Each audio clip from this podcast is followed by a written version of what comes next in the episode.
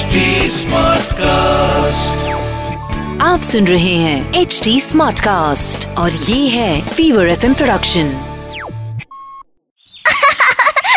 Dad, dad पता है आज क्या हुआ?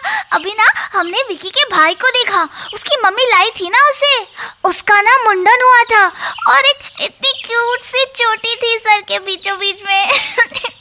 सबका मुंडन होता है और सबकी चोटी भी होती है। यस डैड, चलो मुंडन इज ओके, पर ये चोटी क्यों छोड़ देते हैं? फनी सी। It's not funny at all बेटा, इट्स आवर वैदिक ट्रेडिशन। चोटी का सही नाम है शिखा। हर हिंदू का उपनयन संस्कार होता है।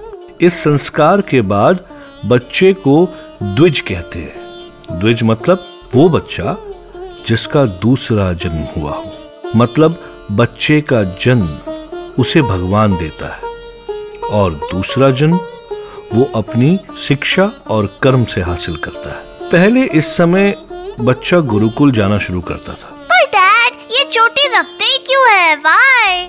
लिसन, तुमने देखा ना विक्की के भैया की चोटी कहाँ पे थी? बिल्कुल सेंटर में।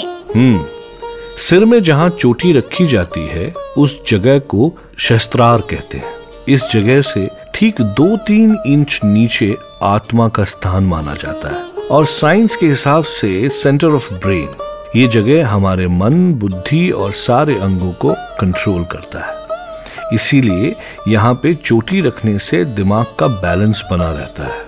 और पता है ये बिल्कुल गोल नहीं होती, क्योंकि शस्त्रार गाय के खुर के शेप की होती है। इसीलिए चोटी का बेस भी उसी आकार का बनाया जाता है।